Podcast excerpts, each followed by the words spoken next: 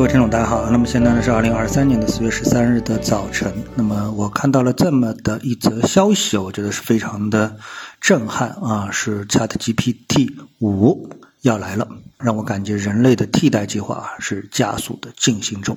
根据呢这个呃有关的消息吧，那我们当然不能说这个消息都准啊。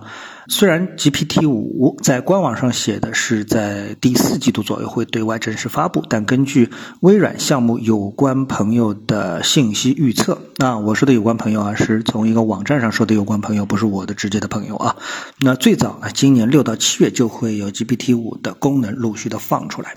那么一位国外的博主说呢，认为 GPT 五的训练时间不会很久，那甚至他认为 GPT 五呢已经是可能完成了训练。他认为啊，未来的 GPT 五呢将会成为人工智能技术的重要突破，它可能会带来一些具有变革性的能力。经过一些内部的调研呢，以下是七项啊，GPT 五最具变革性的能力啊，这个我觉得大家应该是关注的重点。第一，音频和视频处理更强大的多模态处理能力。第二，颠覆影视制作，引领娱乐和媒体消费的革命。其实里面呢都是属于一种什么叫颠覆或。者说是什么？或者说内容的这种自动生成，或者说是交互。总之，这里面这个活生生的人去这个所处的这个作用越来越少了，而我们说人工智能的替代性大大的增强。第三，为机器人提供智慧大脑。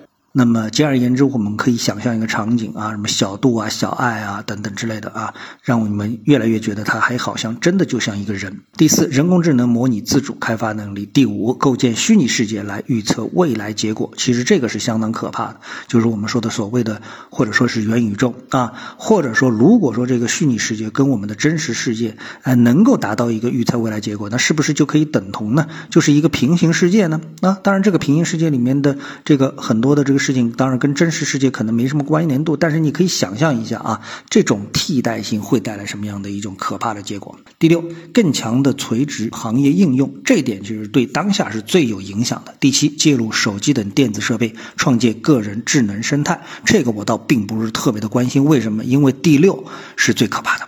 啊，就是当下是最可怕的。那第六代表了什么呢？哎，我把这个第六点啊拿出来给大家分享一下。那你听一听，你就会觉得真的是很可怕。在医学领域，GPT 五可以通过分析大量的医疗数据，其中包括患者记录、影像扫描和基因组信息，来分析数据并制定个性化治疗方案，从而彻底改变传统的诊断和治疗模式。那么在这里，为什么说可怕呢？就是说，如果你现在把它带入到我们对行业的分析、对职业前景的分析、对孩子就业求学的分析，那你再来看这样的一些领域当中，因为 GPT 五的出现而带来的。颠覆性的一种影响，那你可能啊，这种恐惧度就会飙升。好，那么再继续，我们在医学领域里面，它的生成能力还可用于加速药物的发现，模拟分子的相互作用，并预测它们的功效，从而减少临床试验的时间和成本。啊，GPT 五还可以支持远程会诊和监控，改善远程医疗的发展，让医疗保健高效，价格呢也更便宜啊。好，在法律领域，GPT 五呢可能会深刻的改变当前的法律应用的方向。在学习了无数法律文本之后啊，什么叫学习了无数的法律文根本？就是你可能学五年、十年的知识，它可能几秒钟就都学会了。然后呢，AI 可以展现无与伦比的逻辑性和推导能力。而 OpenAI 呢，也早日认识到了该领域的海量市场，领先市场投资了 Heavy AI 以抢占市场。当然，这个对普通投资者可能不是特别熟悉啊，但是一听就知道这是跟法律有关的。在模型的大小提升之后，AI 的涌现能力外加适当的训练语料，也势必会赋予其法学逻辑。好，那么在科学研究中呢，GPT 五将利用其强大的模式识别和数据分析能力，帮助研究人员获得突破性的发展。例如，在气候科学领域，GPT 五可以分析卫星图像、历史气候数据和复杂模型，来预测气候变化的影响，并提出有效的缓解策略。在粒子物理学中呢，GPT 五呢可以通过分析来自大型强子对撞机等粒子的加速器的数据，来识别新粒子，然后呢帮助我们加深对支配宇宙基本力的理解，从而破译外太空的奥秘。此现在 AlphaFold 啊，一个蛋白质结构预测模型已经证明了 AI 可以快速的推进人类的科学发现啊，这个已经是现成的案例了。那么再在这个商业领域，GPT 五呢的影响也将是深远的。从自动化运营和优化供应链到生成新的商业模式，GPT 五呢很可能颠覆组织的运作和竞争方式。比如，GPT 五可以分析市场趋势和客户偏好，从而制定有针对性的营销策略。它甚至还可以根据公司现有的产品组合和行业趋势，生成新的产品创意和营销材料。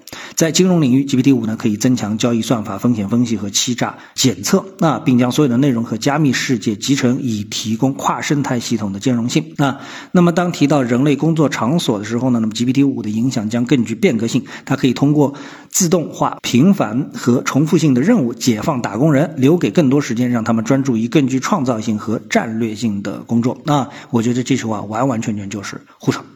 再回到我们在昨天啊市场的这个呃行情当中，我们可以看到板块当中涨幅居前的是什么？手机游戏、云游戏、传媒、网络游戏、快手概念。